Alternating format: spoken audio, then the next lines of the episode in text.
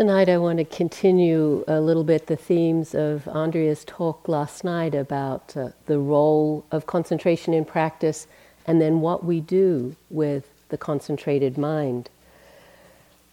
The Buddha talk, uh, told us that there are four kinds of students, four ways of progressing in practice. There are students who, for whom their practice is fast but with no pain. There are students who fast progression in practice but a lot of pain. There are students who are slow in practice but don't have any pain. And then there are students who are slow in practice and have a lot of pain. Shall I do a sort of roll call where you think you are? Most of us tend to think, I think, we're in that last category, right? Slow, lot of pain, lot of lot of struggle to get uh, somewhere in practice. And I can remember being so judgmental about my practice, just, you know, not good enough, where's the insight, not deep enough. And I'm sure you can relate, you know, hearing Q&A in the hall and I'm not having that experience and seeing people having these huge catharses or looking like they were so deep into practice and not feeling that that was happening for me for, for a long time in practice. So a lot of judgment and then striving and then comparing and then failing. And I think some of you know that pattern.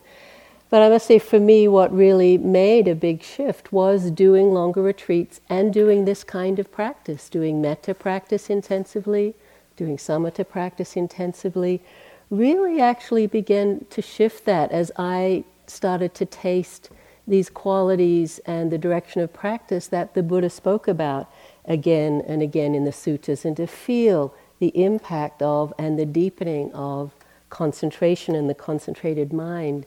And it was such a um, opening to faith. I'm not a faith-based person. Tend to be a little on the cynical side, um, and just to have that connection with the lineage and the texts of descriptions from 2,600 years ago and finding my place on that map, wherever I was on that map, just was really meaningful for me. It was like hearing and practicing the teachings of the Buddha in a kind of direct way, very powerful for me.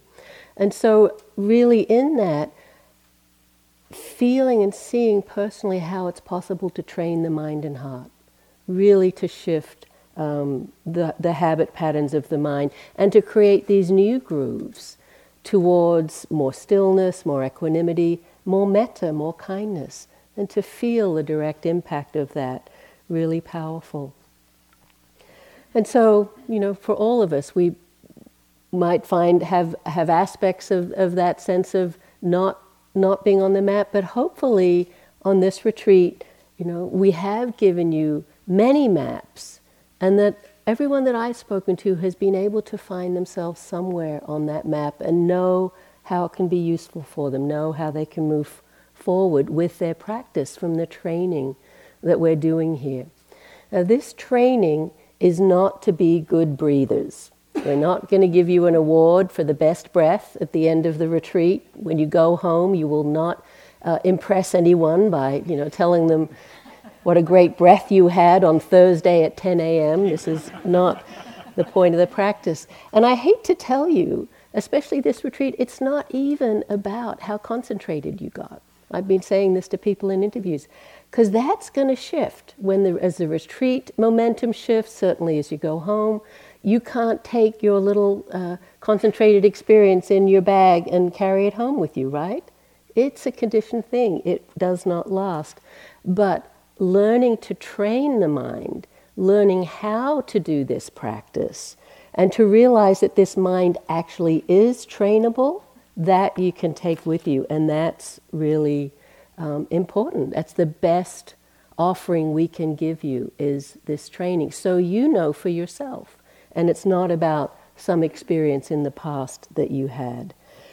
And this mind that's trainable and the first time I had a little glimpse of that, it was like, wow, instead of the mind being this chaotic, sort of jumbled mess of pushes and pulls, and, you know, it would quieten down a little bit and then lurch out again, to see it be trained in this way. I mean, it's a, I don't know, there's some ways in which this is not a good analogy, but it's like a well trained sheepdog. You know, they're amazing, those really intelligent dogs that can, the ones that herd sheep and respond to all these different whistles and voice commands and can do these complicated things. But now people are training them to do all kinds of amazing, you know, tricks and spins and leaps and all kinds of things. Sheepdog mind it's not a bad thing to have, you know. It might be a little elevated from the mind we came in with. Um, positive reinforcement, you know, that's what they say works best. We can do this. And whatever level of concentration you have achieved on this retreat, as I said, can't take that with you.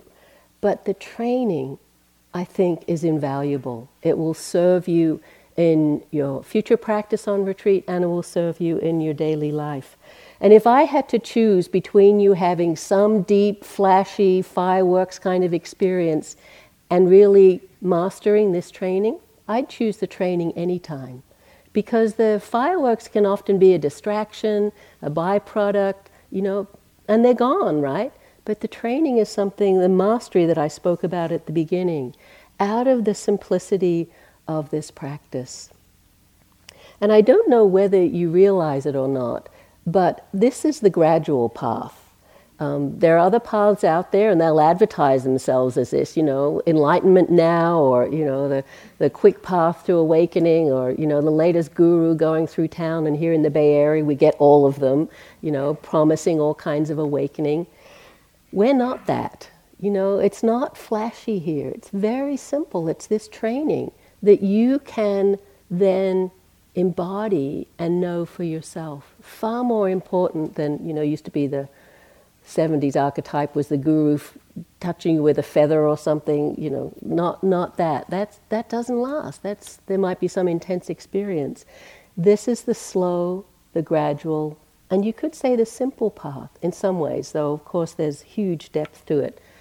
I, think I shared with you, I, I keep a collection of uh, meditation cartoons, and I think I shared one the other day, you know, the gloomy Zendo, the two robed figures. Well, maybe it's the same two robed figures, one leaning towards the other. The smaller one, probably the younger one, and the older one is answering what was obviously a previous question. Nothing happens next. This is it. Can you relate to that? Like, what now? Oh, another breath. What now? Oh, walking. So it's the slow path. But there is a training that's happening here that's invaluable, even if you didn't have what someone in the interview called a jhana jamboree. no jhana jamboree, but he was okay with that. He was okay with that. I think, and I think that's really wise. But what we've been teaching you here is how to seclude the mind how to seclude the attention, to collect and unify the mind, and beginning today, how to open up. And this is an invaluable training. I think we've said, maybe I said at the beginning, that many people think they're doing vipassana, but they're actually doing breath meditation. And when, but when something comes along, like, oh, okay, you know, I've got a pain in my knee, I'll be with that. To get rid of it, basically, is the subtext, even though they're trying not to tell it themselves that's the reason. But then they're back to the breath. It's like breath is so central, and they're reluctant to let go of it. What you need to do as a practitioner is know how to really sustain with the breath, really care about the breath, really absorb into the breath, and then how to let it go. And we'll explore this more, you know, these last days, what it's really like to let go into um, a more open, spacious awareness. So, this knowing of yourself, this felt sense, whatever degree you had of a collected and unified mind, you know that now. And you know the tools and the techniques and the conditions that support that. And again, to um, reiterate that a collected and unified mind isn't narrow or tight. Even though we talk about ekaggata, one pointedness, Ajahn Sumedho said it's the one point that includes everything. The one pointed mind can be incredibly spacious, incredibly broad. It's kind of like the difference between, say, sitting out on this bench out here and looking out at the view and trying to name all the different types of trees or every bird that flies by or the flowers or whatever that you see. And that kind of moving around in detail, as opposed to, and sort of zooming in on things, as opposed to just sitting back, letting the eyes relax, and you take in everything effortlessly. This is also one pointed, but it has this spacious, vast quality. So we need to know that about this factor of mind. And that this practice tends to simplicity, samatha practice, tranquility practice. Where we want to head is to stillness and simplicity, wherever we start. And as we keep saying, you start where you are, you find a way in wherever that is, however that is mind, body, breath, but and however you connect with the breath. I always start very large, and if the breath is interesting in a certain way, I go with that. But over a practice period or over the days of a retreat, maybe even weeks of a retreat, tending towards simplicity, tending towards stillness. And just to remember that any way that you're with the breath can concentrate because it's kind of it, it, again, I don't want to label things that makes it seem like it's one thing and not another. But anytime there's a steadiness of attention, we're concentrating. So it's not like, oh, this is a concentrating breath and this is not a concentrating breath. We're, if we're steady with the attention, we're getting concentrated. It's just the direction that this practice goes is, as we have been saying, to stillness and simplicity of mind, of the mind that's knowing, and of the object, refining the object so the object itself becomes simpler, more refined. And that process has to happen really naturally. We can't force it. Um, it has to be a product of the calming that's happening in mind and body. And then with the breath, we're just with the minimum amount of breath, you could say information, to keep the attention steady. This is how it goes. I was talking to someone, and it reminded to, today, and it reminded me. I like this imagery of our practice of like the the big rocket ship taking off. You know, the one that's going to the space station or the moon or wherever. You know, at the beginning, they at the beginning they're gigantic, right? And these all these rock, all these, en- what is it? Rockets? Are they rockets? Engines roar, boosters, boosters the big ones, bl- blaring away, and you know it lifts off, and it's so heavy. You can even though I'm sure it's going fast when they show it, it seems like it's going like this, like it's like slow, slow, slow, and all this vibration. But it gets to a certain stage, and one of those drops away, right? And then it's quieter, simpler, but it's still straining against gravity till it gets to the outer atmosphere. And then that big booster rocket, it drops away, right? And after that, you just have the little, and I don't know what the technical term is, those little ones that go shoop, you know? And all they're doing is guiding. There's some momentum of an engine, but just this subtle directing in the right way. You know, and it's not a great analogy, but the those two first stages are kind of like Vitakka and Vichara, right? In the beginning, you're like, where's the breath? There it is. No, there it is.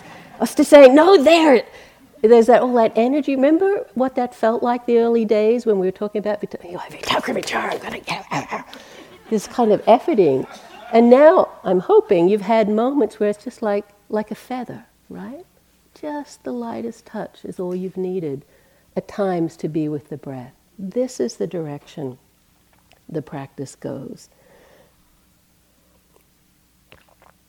So I'm hoping, I'm, my sense is from the, everyone I've talked to that you've all had a taste of that calm, even if it's just momentary, sometimes longer than that a sense of a deeper level of calm, perhaps than you've ever known before. I know for some people they've reported that.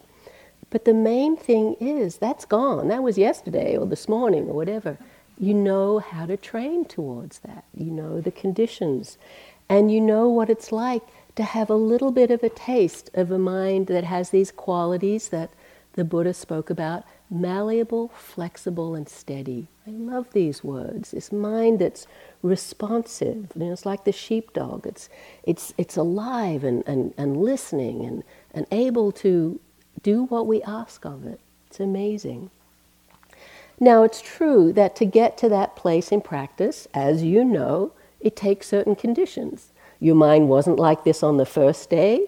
It wouldn't have been like this if you'd gone back to your room every night and watched, you know, reality TV, right? Um, I was hoping you didn't, but that is not a conducive set of conditions it needs, right? This length of time, the supportive conditions, the sangha, the practice, the instructions. But I also want to point out as, as conditioned as it is, and it is conditioned, it may be more resilient than you think it is. We don't want to get to the my precious concentration, you know, and don't disturb my concentration, you know, that the Gollum especially when you go back home and it's like, you know, all the signs on the meditation space, quiet, I'm, I'm concentrating. No, you know, you've got a family or a partner or a dogs or whatever, they don't, they're not going to. So don't, don't go there with it needs that, or that need, is that fragile. I mean, you know, it, it does need conditions more resilient than you think. I was reminded, Andrea told the story about having to go into the Halloween party. I can just imagine that at IMS, because they really get into Halloween. There's not much happening at IMS, so they make a big deal of these kind of things. So I can imagine. And it reminded me of a time I was practicing, I think it was a six week retreat at the Forest Refuge. Um, and I was doing concentration, and my husband Guy Armstrong was teaching at the Sister Center IMS, just up the garden path there at IMS. And all of a sudden, I, one day, in the, right in the middle of the retreat, I got this note, you know, you remember we're refinancing the house, refinancing the mortgage or something. You have to come to the bank and sign all these papers.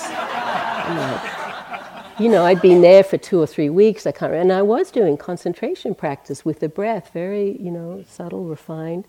And I'm like, oh my God, in the middle of my retreat, this is terrible, you know, but you know, I had to do it. He had made an appointment with the bank, so you know, he came around and a lot of time, and even stand. I can remember standing out, you know, with my like going to town, which is not much, but you know, a jacket and a hat. I felt like, you know, how nervous and conspicuous you feel, like sneaking out. And he pulls up, and I get in, and you know, he, he we know each other so well, and he's a meditation teacher. It's very pleasant to see him, and you know we just chatted a little bit, nothing much. We drive all the way to the bank, and we get to the bank and sit down, and they say, "Well, where's your identification?" I'm like, "Identification?" I hadn't carried a purse or a driver's, and even Guy hadn't thought of. it. I'm like, you know, I'm like Mullah Nasruddin. Oh, that's me. Yeah. It didn't work with the bank, so we had to drive all the way back and you know get my ID and drive all the way back. So I'm like, oh, you know, this is even twice the kind of you know drama that it was going to be. But we do all that, sign the papers, drop me off. I don't know how long it took, an hour or so. And I had, you know, I had a thought, oh, this is going to really impact my retreat. But I just kind of put it aside and did my practice, and it didn't. You know, it didn't really. There might have been a little ripple here or there, but with that just putting it aside, letting it go, there was just an ability to drop back in again. So, you know, say, to say this so it's not black or white. Yes, concentration needs conditions, but once we've trained the mind and those grooves are kind of present, perhaps more accessible, not so brittle, not so uh, unreliable as you might perhaps think. And I can remember on that retreat too, telling this teacher I was working with, you know, just describing my practice and saying, oh yeah, and I'd do this and this, and then this and this, and this and this, and then I'd start to get concentrated. And she's like, why are you doing all that? You know what it's like to be concentrated, just do it. I'm like, really? And I realized, you know, I, I'd known that state of concentration. And she said, yeah, just incline the mind to it. You remember what it's like. And, and I'm like, oh, that simplifies things a lot. And it's not that it can happen every time, but again, this responsive mind can actually do that, can just pick up where it left off. It was quite amazing to see. And again, this is when the mind is being trained. I couldn't do that now. I'd love it if I could just sit down and say, be concentrated. But, you know, out of those causes and conditions, that was possible at that time. So we have this mind that we've taken and trained. It's a little bit more responsive, a little bit more steady, perhaps a little bit more flexible. What do we do with it? As Andrea said last night, and as we've said all along, we turn it towards insight. We turn it towards clear seeing. changing objects is the classic um, practices Andrea described last night, the three characteristics. But the three characteristics are not the warmest and fuzziest of things to pay attention to, right? You know, impermanence, unsatisfactoriness, and, and non solidity, not self. They're challenging to us. You know, if something unpleasant is happening, it's like, great, impermanence, it's going to go. But a lot, we like solidity, right? You know, as she was saying last night, we like this kind of sense of dependability and, you know, getting what I want and being able to control things. And the three characteristics, when we see those clearly, really undermines that. But this steadiness and this equanimity that we develop through concentration allows us to be more present for the ups and downs and the challenges that can come with really starting to open to and reflect on, understand the three characteristics. This steady mind can actually be present because they're around, you know, it's a characteristic of everything. It's like, you know, you might think, how can you not notice? because um, it's everywhere. But we have to penetrate, right? We have to see clearly, to stay steady with things, to really be with their changing nature, and especially at this level of insight, because you know any person on the street, if you say asked, do things change, they'd say, well, of course they do. I know that, but it's very different to know it as an insight, as a transforming insight. So we use um, the concentrated mind as a foundation for our practice. This steadiness, any kind of meditation that you might do needs some degree of concentration. So this is always helpful. And now, again, hopefully, what you can really get a sense of is the flow of practice where at times we're really collecting and simplifying and unifying the mind and at times really opening. And on, on, an, on another retreat, perhaps you might go through naturally phases of that. Times when it's really appropriate to steady and settle and quiet, and times to open up. We don't want to just do one or the other, but this fluidity.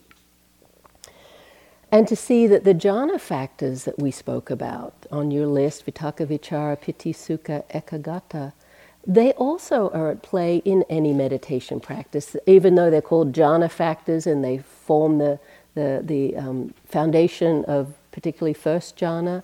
Um, any meditation practice, these qualities will be invoked. And it was so helpful to me to know this list, and especially the Piti Sukha and the, the Sukha, even perhaps more. Um, the sense of contentment and happiness, how important that is in practice. You could say essential, you could say necessary. And for me, again, another big shift in practice when I started to see it was actually important and valuable to keep my mind in a contented place. And it's not as though you can do that just by willing it or have that all the time, but just to have that as a, as a direction or a value you know, I thought it was like going to the dentist. You know, you just showed up because it was good for you and you did it, but it wasn't necessarily pleasant. Um, and to have this sense that there could actually be contentment. And, you know, I don't mean, you know, that everything's great, but just a kind of basic okayness that you're doing what you're doing and practicing in that way. And in this particular um, area of practice when we talk about concentration and samadhi and the jhana factors, you know, questions in the whole. There is a map. It's a great map, and you know we've we've only given you kind of the real basics of the map. There's so much more detail to it.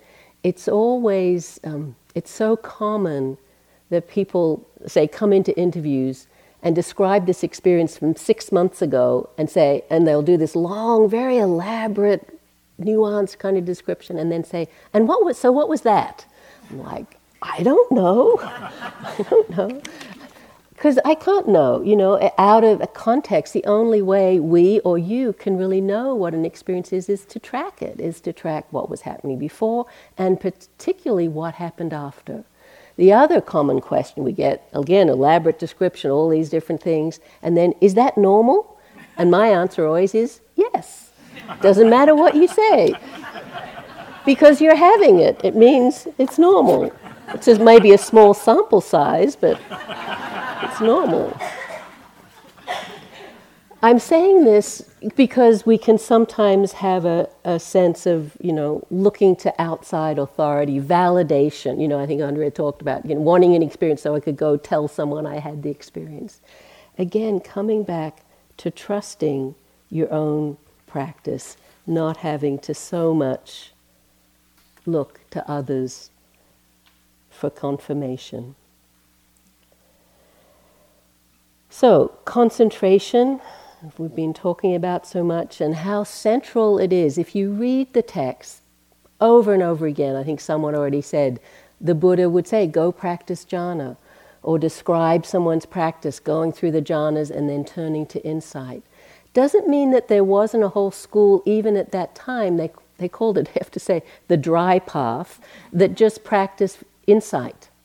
But there was, you know, there were people who that was their way. They just, through wisdom, through discernment, um, they practiced insight, didn't go through jhana. But the very, you know, more common description was um, through concentration. So it's woven through. That's why I, I, give you this handout just to see how many of these lists, you know, to see them all in one page. And I could have put many more on here, you know, many more lists, many more suttas that reference the centrality of concentration. And the big one, one big one, I know I don't want to order them here, but the Eightfold Path. To see that right there in the Fourth Noble Truth, Eightfold Path, is right concentration. And that the mindfulness, the meditation section, isn't called Sammasati, right? It's called Samma Samadhi. We talk about Sila Samadhi Panya when we um, collapse the Eightfold Path into the three baskets Sila Samadhi Panya, ethical conduct, the meditation section, and wisdom, it's samadhi, it's right samadhi. And when we talk about the Eightfold Path, um, you know, there's certain linearity to it, as I've listed it here, but when we talk about in shorthand, it's sila, where it starts with wise view, samaditi. Um, but when we talk about in the shorthand, it's always, and it's interesting to me, always sila samadhi panya. And again, uh, the um, Eightfold Path is often depicted as a circle, so you can say there's no real beginning. The beginning can be wise view or it could be Sila. But Sila as a beginning, Sila Samadhi Panya as a foundation. And to see that Sila um, is ethical conduct is not just, you know, be good and earn your merit badge and don't do bad things or behave or restraint. I love this list. Andrea mentioned on the first night the rewards of virtue, that through ethical conduct there's freedom from remorse, the bliss of blamelessness. And that bliss of blamelessness leads to joy, to rapture, to tranquility, happiness, then concentration. So we can start from all these different places. I love that samadhi is the result of living ethically living without causing harm. And what I love about being on retreat is that you, we, are practicing all of the eight factors of the path. Some might be obvious to you, like the meditation section, but being on retreat or being, uh, you know, living a, a, a, a life of renunciation like we're doing here is considered the best way to practice all of the factors of the Eightfold Path. And so, just to, to point out, you know, right view, that's uh, understanding the Dhamma, I'll talk more about that later, right intention, the, the movements of heart and mind towards renunciation or non ill will and harmlessness. You know, even if you weren't doing it consciously, you were practicing that here through, um, through your actions. Right speech, best form, noble silence, right? How much trouble did you avoid by not saying some of those things you thought this week? You know, some of you have come in and said, My mind is so crazy, you know, the wildness of it and the judgmental nature. And, you know, at times we're so full of love and compassion for everyone, and then, oh, they're driving me crazy. I can't stand this anymore. What? Noble silence. Best practice sometimes. But it really is, it is a practice. It is a practice of wise speech to actually restrain from speaking. Here we're doing it for the whole retreat, but it's a great practice of right speech. And then right action. This is basically the non harming, ahimsa. We've been doing that. We took the precepts at the beginning of the retreat. We presume and hope you've all been following them. Um, and just to see on this list how that supports your practice, your concentration. Right livelihood. This is considered to be the best form of livelihood. Monastics are meant to have the best form of livelihood. It may not feel like a job, but you've been working, right? This is work, right? I almost think like we should have one of those little, you know, clock-in things at the be- at the outside the hall. You know, you get your thing, you ding, ding, you go out. You're getting up at you know your work starts at 5.45 it doesn't finish until 9.30 at night perhaps longer shorter for some of you. It's a long day. You're really working here. It's a livelihood. It's a way of life. What's your pay? What's your remuneration the blessings of practice really this you know enlightening of the heart and mind what's the product you're producing more wisdom and compassion, highest things that you could do with a life. It reminded me as I thought of that, you know, the country Bhutan doesn't have a GNP, gross national product, evaluation. They have GNH, gross national happiness. It's true. And they actually um, design their policies to raise the GNH of the country. That's their clear intention in how they make decisions, especially about modernity. You know, they, they've been isolated for so long, and yet the world is pressing in. Um, what they bring in, they're really trying to be as wise as they can, the GNH. So you have been c- contributing to the GNH of Spirit Rock, of your own life, of the Sangha, but our communities out in the world. So it's a great livelihood. And then the three in the mindfulness um, I mean, the samadhi basket, the meditation basket, obviously, you know, you've been doing wise effort, decreasing unwholesome states of mind, increasing wholesome ones, practicing mindfulness, practicing samadhi. But as I said, what's you know, depicted when, when we see drawings, images of the Eightfold Path, it usually is a circle. There isn't a beginning or an end. And it actually is more like a, the steering wheel, what's that called, of a boat? Is it the helm? I thought there was a better word. The round thing? This is a tiller. That's a steering wheel. Is it just called a steering wheel, though? I thought there would be a nautical term for it. But anyway, the steering wheel. It has these spokes on it, so they're all connected. They all connect at the center. And you need all of them to steer your boat, to steer your ship of practice. But that very image shows us that concentration isn't an end in and of itself. You know, when you do the list linearly, it's there at the end, but more, more clearly or more accurately, it's a circle, and we're always cycling through all of them and always increasing and growing and deepening as we go around. So they're not separate, not linear. Because, as we've been saying over and over again, concentration is a means to an end. It's not the end of the path, it doesn't have a transforming quality. Even though I actually think, I mean, it does have huge benefits, you know, in, in increasing happiness and well-being, contentment, all of those things.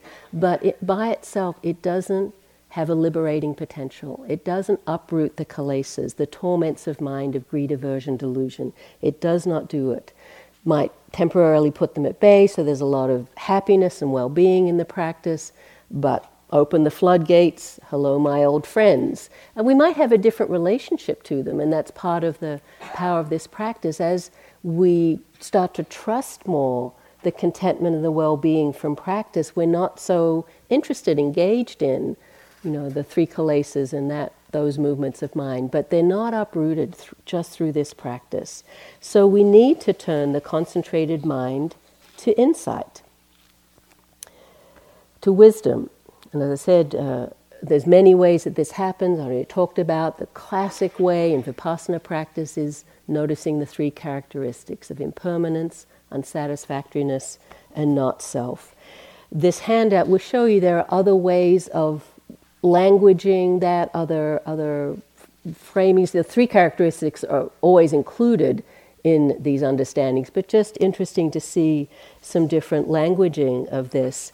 Um, again, we could do a whole talk, sometimes we actually do, on the Anapanasati Sutta.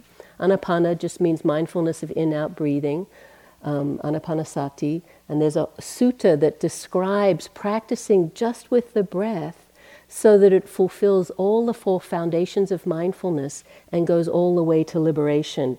Here I've just put in the handout. It's called the 16 steps. There's uh, tetrads of, of sets of practices that we can actually do just with the breath of, of steadying with the breath, of deepening with the breath, calming the mind and body, and then gladdening the mind, bringing in those joyful, con- uh, um, joyful qualities of mind, concentrating the mind, and then moving into liberation, to freedom, just through the breath, just through breath practice, without opening up. That the breath, as we view it in these different ways, I think Andrea talked about, can actually do that, all the way to liberation. And then the one above that, transcendent dependent origination, sometimes called transcendent dependent arising, another map uh, I love, and I'll talk uh, a little more about that map. But what, again, I like to put this out for you, and you can find more in the text. There's no one way. You know, there's many maps of practice, and it means there's a flexibility there. We, you know, we can find our way uh, and find a map that serves us or works for us at, at a particular time. You know, can always change. Um, but not sort of, oh, it should look like this. It, the Buddha gave these very, very teachings, you know, in, in accordance to who he was teaching with and their depth of practice, years of practice. So just good to know this flexibility, but still a map that we can use, still a, still a guidelines that we can have. And as I said, you know, I put this out in bold, the concentration always there central at this kind of turning point to wisdom, to equanimity, to liberation, that con- all these supportive factors going through happiness, joy, etc., and then the turning towards insight or wisdom. Because it said that insight goes more deeply into a concentrated mind.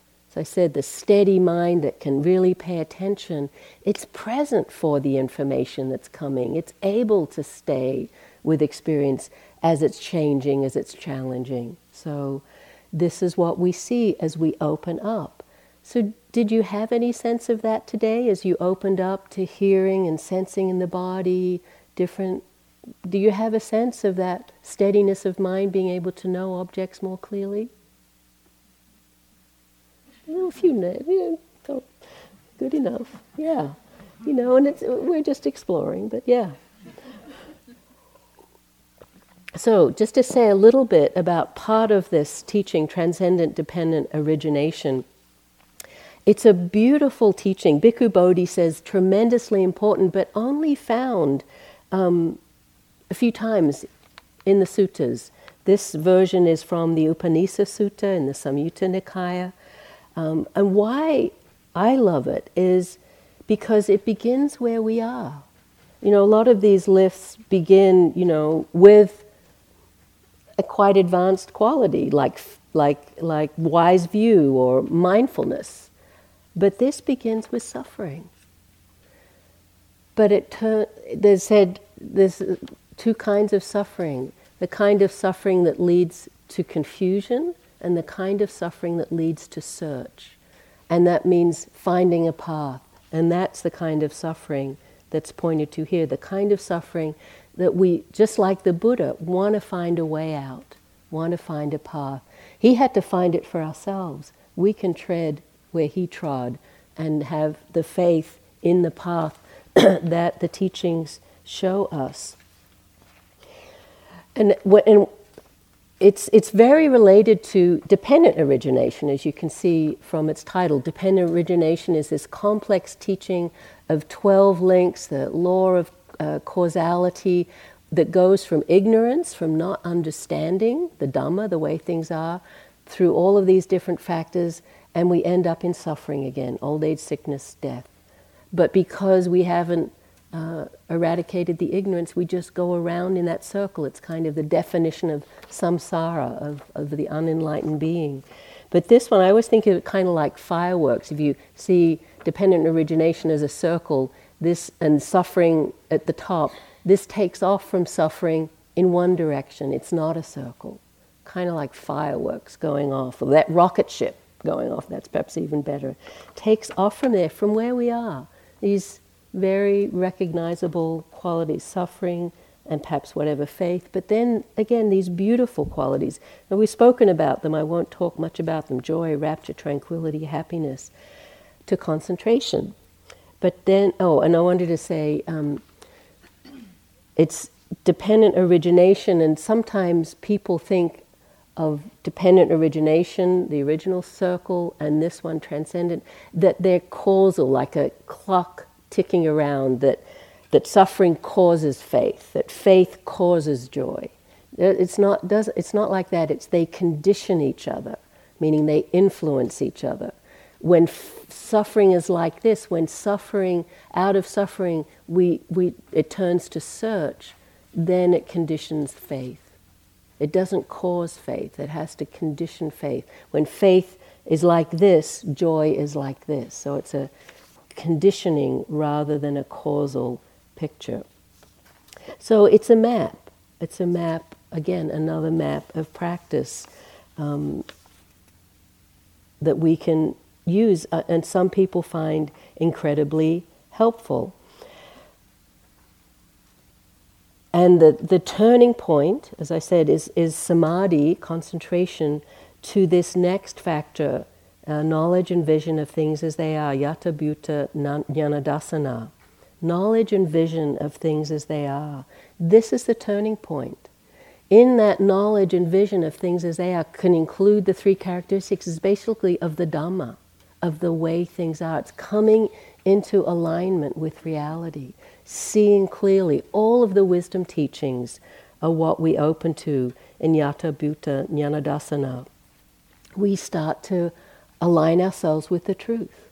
We're not resisting, we're not denying the way things are, including the three characteristics, the Four Noble Truths understanding, dependent origination, or um, karma. And I love this, uh, the way it's framed knowledge and vision. It's, and it's, it's even the word knowledge, it's not meaning, you know, you can memorize this list and you've got it. It's really, the vision part means it's beyond concepts it's, it's, it's a, it's a, a life shifting, understanding, shifting, turning that happens here that changes us and how we are in the world. This is insight. When we start to see in this way, you can say, see through Dharma eyes. We see the world and we know the world as it is, really, not through our filters and projections and likes and dislikes. I got this quote from Ajahn Maha Bua, one of the Thai forest meditation masters. It's a little bit unclear, but he has a very everyday way of talking about this. But he includes the khandhas, which are the aggregates, these places we tend to identify and cling to of um, body, uh, form, form, feeling, perception, uh, mental formations, and consciousness. Um, and I don't need to go into that, but if, if you just think of mind and body and how we identify with it, he talks, calls that the khandhas. The moment that mindfulness and wisdom have completed their duties towards the foundations of mindfulness, a nature that is extraordinary and amazing appears in all its fullness. All problems are resolved without any chance of continuation because cause and effect between the khandhas and the mind have come to a full and lasting truce. Even though they still live together, they no longer quarrel the way they used to. Each is free in line with its truth. The word yata bhuta jnanadasana, knowledge and vision of things as they are, in the understanding of forest dhamma, forest teachings, means living with no mistrust between the khandhas and the mind, the world and the Dhamma, inside, the inside and the out. The heart and all things everywhere are no longer enemies as they used to be, and the heart can now put all things to their proper uses. So it's just a sort of invocation of the unification, you could say, the non contention, the alignment that happens when we see clearly the way things are. The seeing clearly leads naturally to the next factors of nibbida and viraga, disenchantment and dispassion. And it's a natural letting go. I like nibbida is a, a classic word in the text, and I love the translation disenchantment, breaking the spell. You know, this confusion, this projection, this sense we have of, you know, seeing through our filters and desires, disenchantment. It used to be, in older texts, it was translated as disgust and revulsion. which tended to be a bit off putting because, especially as lay people, were like, everything, discuss, you know, it didn't seem very a lot of equanimity in that. But disenchantment really points to what's actually happening. And Andy Olendzki, um, one of our great scholars, uh, often does a lot of work at the study center, um, BCBS in Massachusetts. He said the literal meaning of this word nibbida is without finding. There's a great article, if you want to read more, you can probably find it online. Nibbida, Andy Olendzki said there is a story this is andy there is a story in the text that usefully illustrates the meaning of this most important of terms a dog stumbles across a bone that has been exposed to the elements for many months and is therefore bleached of any residual flesh or marrow the dog gnaws on it for some time before he finally determines that he is not finding any satisfaction in the bone, and thus he turns away from it in disgust. It is not that the bone is intrinsically disgusting, it is rather the case that the dog's raging desire for meat will not be satisfied by the bone. He is enchanted by the prospect of gratification as he scrapes away furiously at the bone, but when he finally wakes up to the truth that the bone is empty of anything that will offer him satisfaction, he becomes disenchanted and spits it out in disgust. So it's really shifting our relationship to the object. Not, you know, that's bad or wrong or terrible, disgusting, but not finding.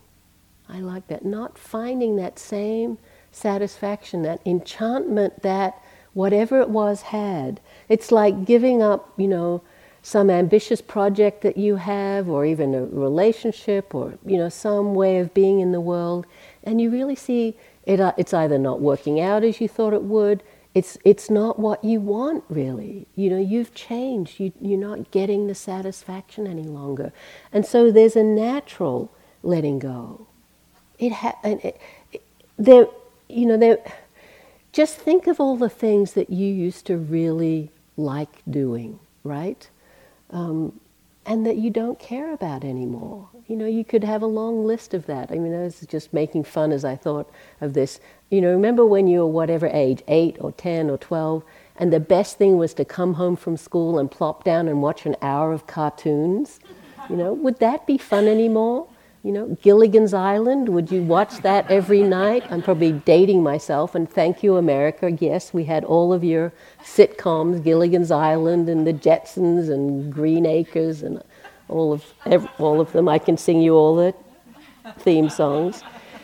I remember I visit in Australia visiting my family, got young nieces and nephews there, getting ready. I was getting ready to go to bed at night, I was probably about 10, and they were getting ready to go out. It's like, that would be the last thing I would, you know, go out at 10 o'clock at night, you know. When was the last time you wanted to go to a disco? I mean, I can't think, I, I don't think I ever actually went to a disco, but just that kind of, you know, you used to, maybe there's some people here who still do, but think of something else you don't now no longer want to do. You know, you don't, it would be like torture, right? A hell realm to go to a disco, flashing lights, bell bottoms, I don't know, whatever, beat, CDs playing. Sometimes there's a little poignancy in that letting go. It's like, oh, I used to love that. I used to love doing that. But I just don't anymore. And it doesn't serve me. And I found another place of happiness, you know, another way of living. So it's not you know, I have to give these things up and renunciation, sackcloth and ashes. As Munindraji would say, you know, you talk about letting go, it's going. You just have to, you know, be there as it goes. Whatever it is, it's going. Uh, and especially tasting a higher happiness. It's like our values shift very naturally. Sometimes there's a conscious letting go, and that can be helpful renunciation, but often it's really just naturally letting go to a higher happiness. And again, on these lists, there's many different ways they t- talk about it. Um, you know, emancipation, knowledge of destruction of the taints, um, liberating the mind, cessation, fading away. I like the, the and they're all pointing to awakening, uh, liberation, freedom that the Buddha talked about. I like the simple definition that Andrea gave us last night freedom from greed, aversion, and delusion. Not some mystical state, not some transcendent state, but just the mind that's free of greed, aversion, and delusion. And you've had a taste of that. I spoke to some of you today where you had that experience of calm, of simplicity, nothing needing to be taken away, nothing added. Just presence, contentment, clarity, wakefulness. This is a taste of that. So I want to come towards the end of the talk by going back to the first two path factors that I mentioned at the beginning of wise view and wise intention because they can be seen at the beginning of the path. We need them to orient, to get on the path, but they're also what we bring to fulfillment at the end of the path. Wise view is all of the Dhamma understandings that we get through insight, through practice.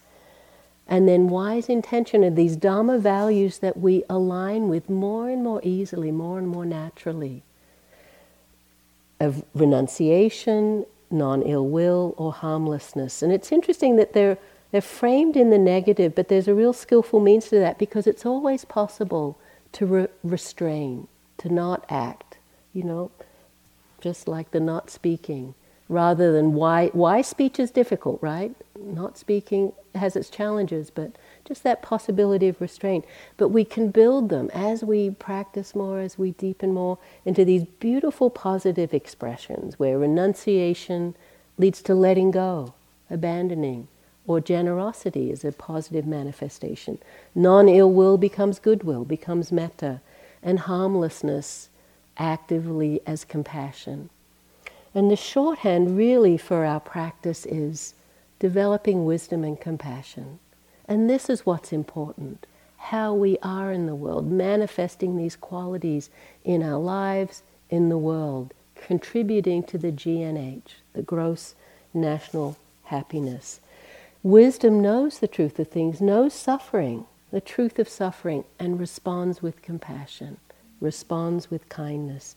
This is the purpose of concentration, and this is the purpose of our practice. I want to finish with a poem that I found um, when I was visiting uh, the Grand Tetons. There's a beautiful little museum called the Laurance S. Rockefeller Preserve or Museum because he donated a lot of the land that became the Grand Tetons National Park. And it's a poem by Terry Tempest Williams called Meditation on Phelps Lake. And it just kind of speaks to the mind that's open and receptive in these ways. And Phelps Lake, just a beautiful mountain lake up there in the Grand Tetons. A feather floats on Phelps Lake, a cradle of light rocking with the breeze. Wind speaks through pines, light animates granite. An eagle soars, its shadow crosses over us. All life is intertwined. We see the great peaks mirrored in water, stillness, wholeness, renewal. Nature quiets the mind by engaging with an intelligence larger than our own. Reflection leads us to restoration. Mindful of different ways of being, our awareness as a species shifts. We recognize the soul of the land as our own. The path of wisdom invites us to walk with a humble heart, recognizing the dance between diversity and unity, action and restraint. The sta- scales of nature will always seek equilibrium. A feather can tip the balance. So let's just let the words settle into silence.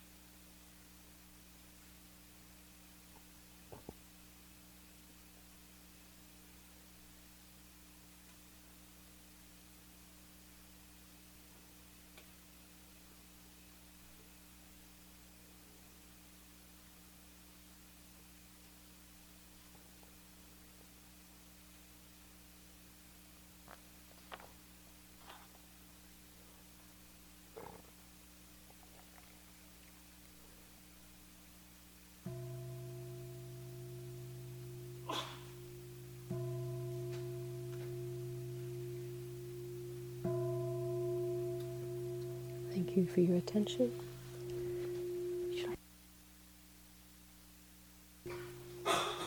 So, time now for some walking meditation, cool. Thank you for listening. To learn how you can support the teachers and Dharma Seed, please visit dharma dharmaseed.org slash donate.